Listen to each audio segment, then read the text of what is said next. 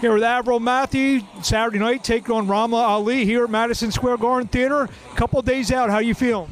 I'm very excited. I know I've known you a, a long time now, and I know you've always wanted that step-up fight. Saturday night is here. What was the thought process in taking this fight?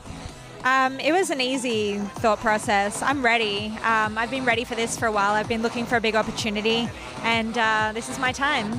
Fighting here in New York City, uh, what's that, how's that, how's it been so far? I know it's a little cold. I know you're Australia and Florida. It's a little cold, but uh, how, you know the, the, prospect fighting in New York, Madison Square Garden. You know the thoughts of that. Uh, I guess when you started this, maybe a dream come true.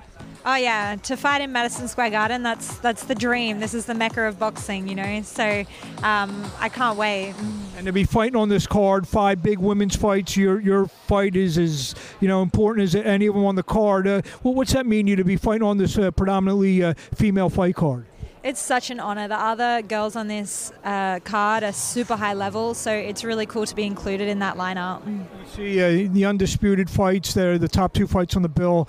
How much motivation knowing that you know you see you know girls like Amanda and and Alicia are going to be fighting for undisputed titles? How much motivation does that give you to to see you know where they're at and you know with a win on Saturday night, you you'll be uh, not inching your way close, but taking a giant step towards that a lot, you know, especially Alicia's story. Like she um, was just fighting kind of as a nobody for a long time, but just, you know, kept plugging away, kept getting the fights until eventually she got her big opportunity on a matchroom card, just like me. And she, she and she she took it. She put on the performance of a lifetime, and and look at her now. Only a few fights later, and she's fighting for undisputed. So, I mean, she's a huge inspiration and motivation for me. Like her situation and what she's achieved in just a few fights, and it just shows. You know, you stay ready, you keep doing your thing, and eventually the opportunity will come. What do you want to say to the fans in closing before we see you on Saturday night?